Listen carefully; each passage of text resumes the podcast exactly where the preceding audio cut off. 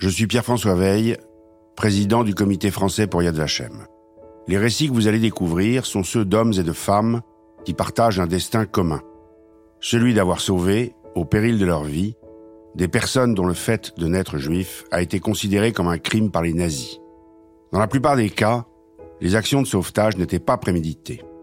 Elles ont été accomplies par des héros du quotidien, reconnus comme justes parmi les nations, entrant ainsi dans l'histoire. Alors, quel impact ces sauvetages ont-ils eu sur les générations futures? Quelle a été la vie, après la guerre, de ces juifs, hommes, femmes, enfants qui ont été cachés? Quel héritage les descendants gardent-ils de l'action de leurs aïeux? Pour répondre à ces questions, nous sommes remontés dans le temps pour aller à la rencontre des justes encore en vie.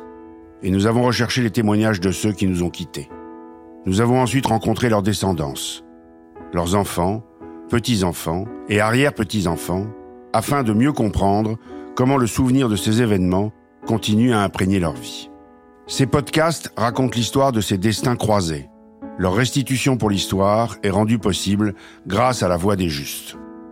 Ce programme est réalisé grâce au travail de collecte de témoignages du Comité français pour Yad Vashem, qui poursuit dans toute la France plusieurs missions en soutien aux actions menées par Yad Vashem, Institut international pour la mémoire de la Shoah. Se souvenir du passé en forgeant l'avenir, c'est ce que les justes, leurs descendants et les personnes sauvées vont nous raconter.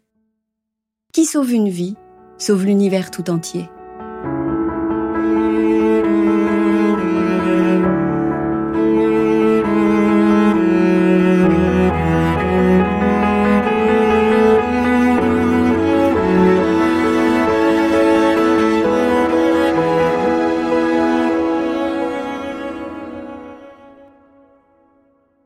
22 juin 1940.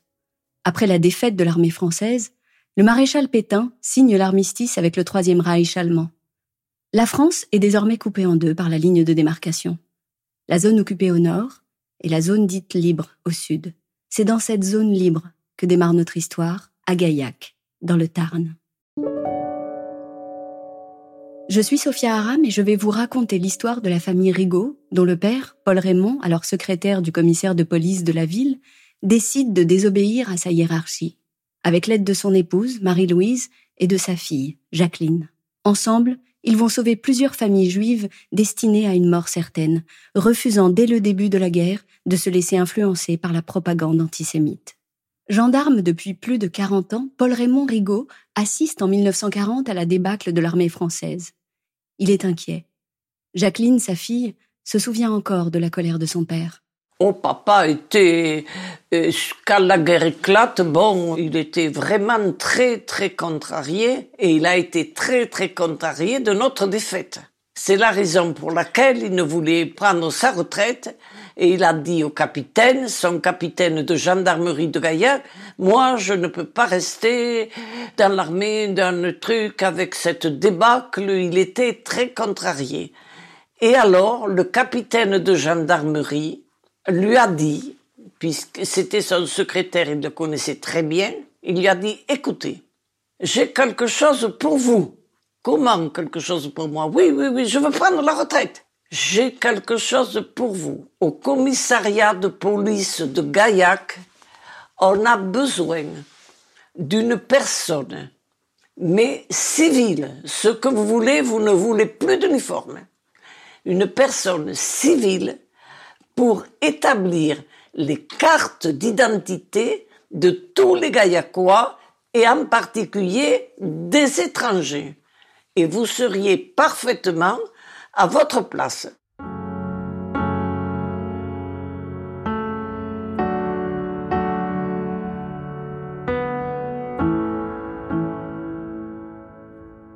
À cette époque, la carte d'identité n'est pas généralisée en France. Cependant, pour faciliter le contrôle de la population, le gouvernement de Vichy ordonne par la loi du 27 octobre 1940 l'obligation d'avoir une carte d'identité pour les Français de plus de 16 ans. Pour les Juifs, un tampon juif y est apposé, et Paul comprend très vite qu'il doit aller à l'encontre de cette mesure antisémite. Il comprend aussi que ce marquage humiliant est plus que dangereux. Sa nouvelle mission sera alors d'établir de vraies fausses cartes d'identité pour sauver des vies. Donc quand il venait au commissariat, pour les papiers, ils avaient affaire à papa. Ils savaient à qui il avait affaire. Tout le monde faisait sa carte d'identité. Et c'était lui qui les faisait à la main, qui leur disait ayez un deuxième point de chute. Il ne regardait pas si c'était un catholique, si c'était un protestant. Ça, la religion, ils s'en foutaient partement. Et dis-moi, si j'avais été dans cette situation, j'aurais été bien content de trouver quelqu'un qui m'accueille, qui me rende service. Alors je fais pareil. Risquer sa vie et celle de ses proches pour aider, soutenir et sauver des êtres humains, le plus souvent des inconnus, pour beaucoup, cela peut sembler inouï, insensé même mais pas pour Paul Raymond Rigaud. Papa a toujours été très ouvert, très partageur, toujours, toujours, toujours. Maman avait toujours en réserve de la saucisse et des petits pois parce qu'il invitait très facilement les gens à manger. Il était content quand il était entouré d'autres personnes. Parce que d'un moment à l'autre, elle disait, ben, vous restez manger avec nous. Il était content. Oh, papa, lui, c'était comme disait ma sœur. Ici, on peut marquer sur la porte agence de renseignement. Tous les gens qui avaient besoin de quelque chose venaient ici pour ceci, pour cela. On venait voir Monsieur Rigaud et il était toujours disponible. Un c'était un papier, un autre c'était ceci, un autre c'était. Il ne savait pas dire non. Quand il pouvait, il rendait service. Et à tout le monde. Il nous a jamais dit ce qu'il faisait. On l'a su quand il était obligé qu'il venait à la maison. Les gens, ils venaient à la maison le soir le trouver. Moi j'y étais, j'entendais ce qui se disait, mais lui ne n'en a jamais parlé. Au commissariat de police de Gaillac, sa hiérarchie ignore volontairement les actions de résistance de Paul. Il fait partie des premières personnes informées que des rafles se préparent et peut ainsi, non sans risque, prévenir les familles juives. Il ne pouvait pas se permettre d'aller dans une famille qui était réfugiée à Gaillac, en plein centre-ville, et on savait très bien les fonctions de papa, et les gens savaient très bien qu'il était juif. Il était juif, ils avaient compris qu'il y avait quelque chose. Alors si quelqu'un avait vu papa dans la journée aller chez ces gens-là, c'est qu'il y avait quelque chose. Un soir, Paul réalise que le danger est imminent. Une rafle est prévue le lendemain matin au domicile des familles juives. Il demande à sa fille Jacqueline de prendre son vélo pour aller les prévenir, accompagnée de sa mère. Mais maman m'accompagnait. Elle surveillait pour voir si quelqu'un ne venait pas me voir. Si elle avait vu qu'on venait, elle allait vite chercher papa. Mais à ce moment-là, elle a vu qu'il y avait personne. J'ai sonné. Les personnes sont descendues, sont venues. Je leur ai dit, partez immédiatement. Demain matin, on doit venir vous chercher.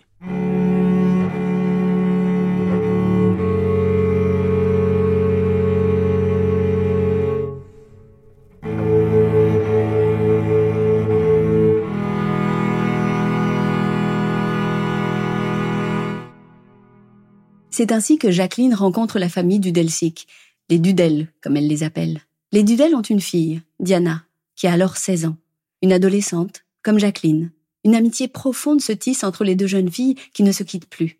Le fils de Diana, Niram, âgé de 75 ans aujourd'hui, réside à Tel Aviv, en Israël. Il a pu longuement interroger Diana de son vivant, retraçant ainsi les circonstances de leur arrivée à Gaillac, quelques semaines auparavant, en 1942, échappant de peu à la rafle du Veldiv.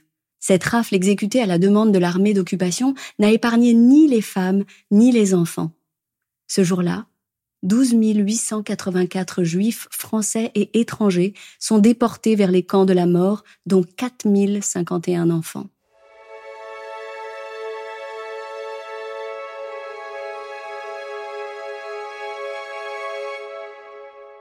Niram raconte la fuite de ses parents, de leur appartement du 19e arrondissement de Paris, pour Gaillac. Elle a commencé son récit par euh, l'agent de police quand elle traversait l'avenue Simon Bolivar, où ils habitaient, lui a dit euh, quittez immédiatement l'immeuble et n'y revenez pas. Et alors, Monsieur Dudel, chez lui, de son immeuble, c'était au but de Chaumont. Il l'a sauté par la fenêtre. Il est passé par les buts de Chaumont, il est parti. Il s'est échappé. Quand on est venu, les Allemands sont venus sonner chez lui pour le chercher. C'était quelques heures avant la rafle. Et c'est de là que ça a commencé. Mon grand-père avait une usine d'articles métalliques et son commerce travaillait grâce aux représentants. Il a eu l'idée de s'enfuir vers Lyon et il s'est rappelé qu'il avait un représentant à Gaillac, Monsieur Bru. Donc il est arrivé à Gaillac, chercher Monsieur Bru. Et alors ils lui ont trouvé un appartement dans une maison où habitait une personne veuve seule, tout un premier étage. Ils étaient un peu en dehors de la ville. Et il lui a présenté au secrétariat de la police Monsieur Rigaud. C'est comme ça qu'il est arrivé à Gaillac. Les Israélites, les Juifs de Gaillac ont gardé leur papier, leur vraie identité. Et l'astuce était naturellement de les prévenir avant les rafles. À plusieurs reprises, les Rigaud reproduisent le même sauvetage en prévenant d'autres familles juives. Quand ils ont été alertés d'une rafle qui venait, ils avaient un abri, un endroit quelconque où ils se cachaient, jusqu'à ce que les Rigaud signalaient pouvaient revenir. Alors donc, mes grands-parents allaient se cacher dans cet endroit et maman allait chez les Rigaud. Les semaines passent. Diana vit une adolescence presque comme toutes les jeunes filles de son âge, mais reste à l'affût de toutes les informations leur permettant d'échapper à une arrestation conduisant à la déportation.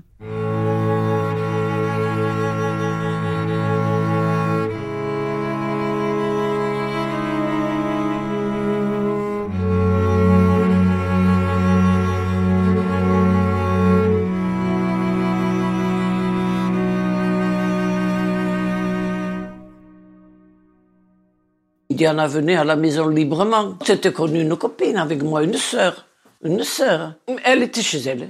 Papa et maman Rigaud. C'était papa et maman. Elle avait beaucoup d'affection pour mes parents. Elle était de la maison. On se retrouvait, que des jeunes à Gaillac se retrouvaient. On n'était pas très tellement, tellement nombreux. Puis on se retrouvait, on se connaissait tous à Gaillac à cette époque. Ça, Diana, plus délurée que les autres. Tout à fait à la page. Très moderne, tout à la page, très, très à la page. Et elle s'introduisait partout. Elle était débrouillarde, elle était intelligente, elle était vive, elle était, elle avait des qualités extraordinaires, Diana. Forte personnalité, très forte personnalité. Diana était très active, se glissait partout, c'était une fille extraordinaire, qui parlait quatre ou cinq langues couramment et qui était vraiment très, très intelligente. Et Diana, tout le temps qu'elle a été à Gaillac, à 7h, 7h15 du matin, elle était en ville pour savoir s'il s'était passé quelque chose, tous les matins, si elle avait peur, elle ne le faisait pas voir. C'était pas une fille, elle avait peur. Elle aurait fait n'importe quoi. À Gaillac, un autre homme joue un rôle majeur dans le sauvetage des Juifs. L'abbé Rousseau, résistant, qui cache des Juifs chez lui ou dans des fermes d'amis. Il produit jusqu'à 120 fausses cartes d'identité pour organiser le passage de familles vers l'Espagne. Lui aussi aide les Dudel cachant les parents pendant que Diana se cache chez les Rigaud. Lui aussi voit en Diana une adolescente pleine de ressources, pleine de force, qui peut lui être très utile dans ses activités résistantes. Il sera nommé juste parmi les nations en 1987 par l'Institut de la mémoire de la Shoah, Yad Vashem, à Jérusalem. Niram, le fils de Diana, raconte. Elle passait son temps à aider la population et faire du maquis. Grâce à sa connaissance de l'anglais et de l'allemand, surtout de l'anglais, l'abbé Rousseau lui a issu des faux papiers afin qu'elle puisse se déplacer avec des messages ou joindre les résistants au terrain d'atterrissage ou au terrain de parachutage, je sais pas, où il y avait des Anglais qui arrivaient pour euh, faire la traduction entre les maquisards et les nouveaux arrivés.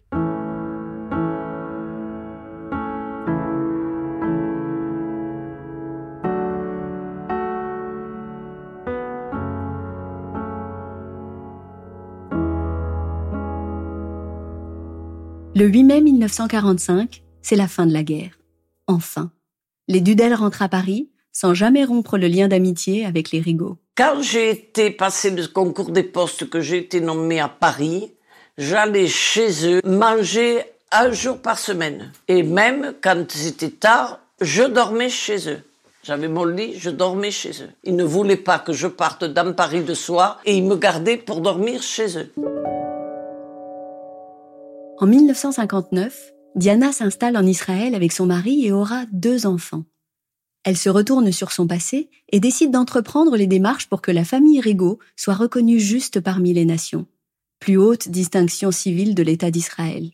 en 1991, se tient à Yad Vashem la cérémonie de remise de la médaille et du diplôme de juste parmi les nations. À titre posthume pour Paul et Marie-Louise, sa femme, et également à Jacqueline, présente à Jérusalem avec sa famille. Diana, dans son discours, ne remercie pas seulement ses anges gardiens, ses lumières dans la nuit, la famille Rigaud, mais également tous les Gaillacois. Dans son discours, Diana déclare Je suis née pour la deuxième fois à Gaillac, en novembre 1944. Je me déclare gaillacoise et je suis fière d'appartenir depuis à votre noble famille. Que Dieu vous garde tous.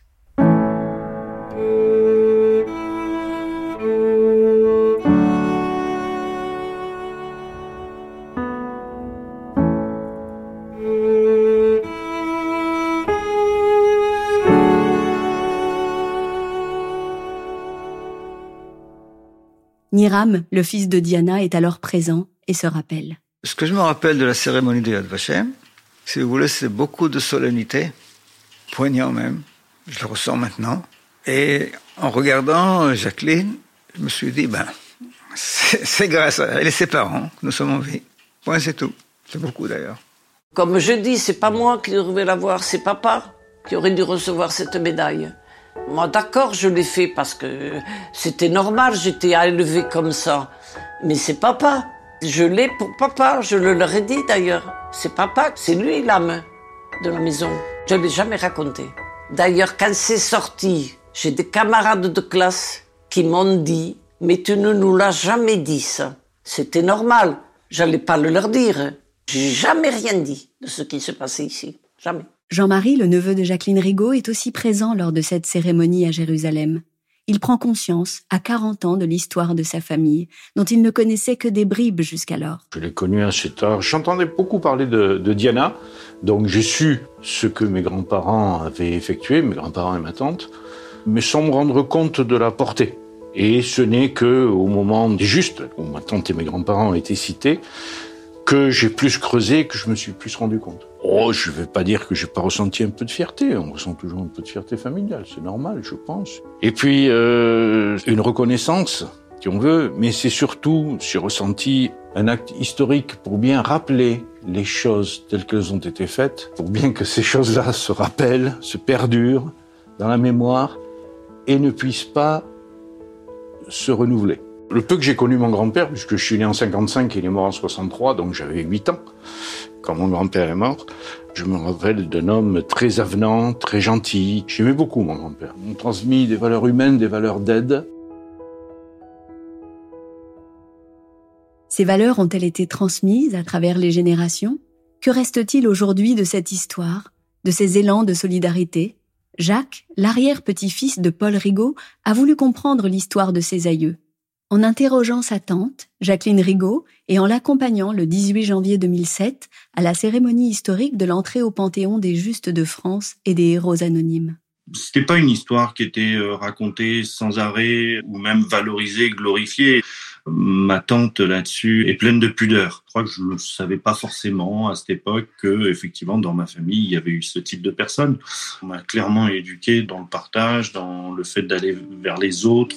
Ça, c'est clair, oui. J'ai réellement pris conscience de la chose quand euh, Jacques Chirac euh, a fait son hommage au juste euh, au Panthéon en 2007. Et c'est là où j'ai véritablement compris ce qui était injuste et mon regard a changé aussi sur cette période en me disant bah, qu'il y avait aussi des personnes euh, normales, standards, qui ont, euh, au péril de leur vie, il faut être clair, aidé ces populations qui étaient persécutées à l'époque. Les émotions qui m'ont traversé au Panthéon, c'était effectivement beaucoup de fierté, beaucoup de pudeur aussi.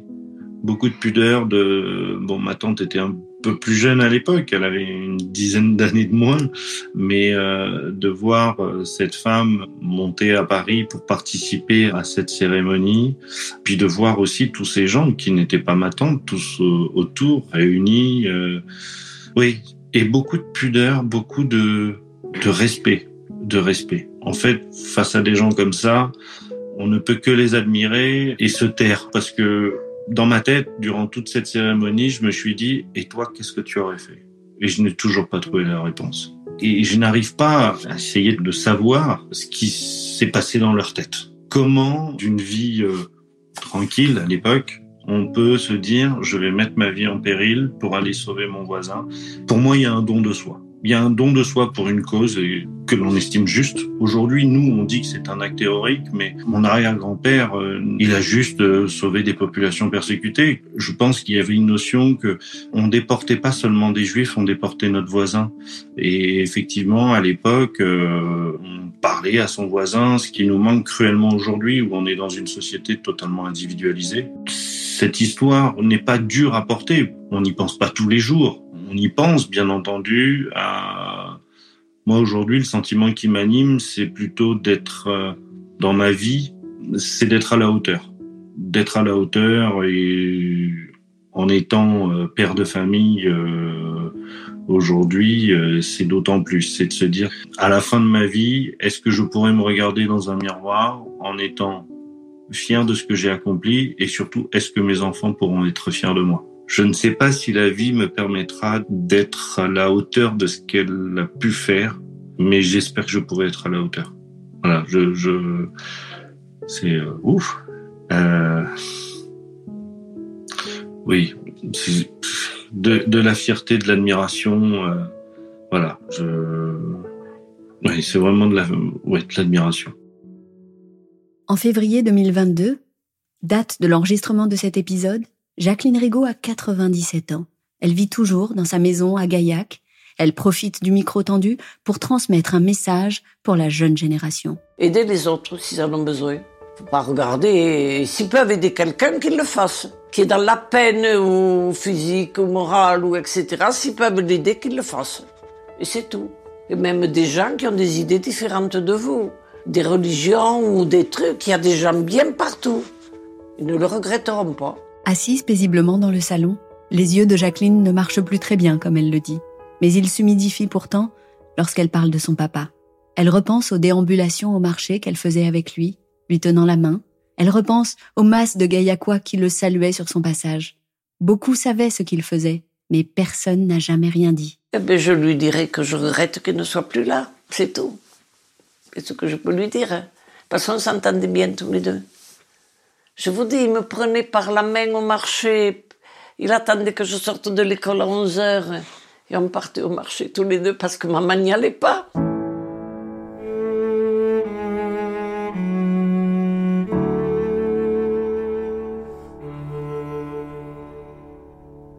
Les noms de Raymond Paul Rigaud, Marie-Louise Rigaud et Jacqueline Rigaud seront pour toujours inscrits sur le mur d'honneur des justes parmi les nations à Yad Vashem à Jérusalem, ainsi que dans l'allée des justes parmi les nations à Paris.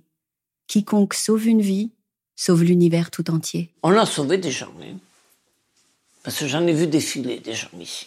Pas héroïque, normal, quand on vous demande un service, vous tâchez de le rendre. Voilà. Ici, ça a toujours été comme ça.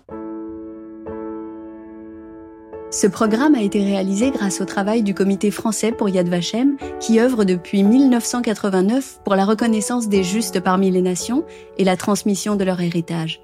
Responsable du projet pour le comité, Corinne Meloul, à l'écriture, David Gordon, à la musique, Benjamin Grossman, au montage, Fabrice Martin. Une production, Nouvelle Voix.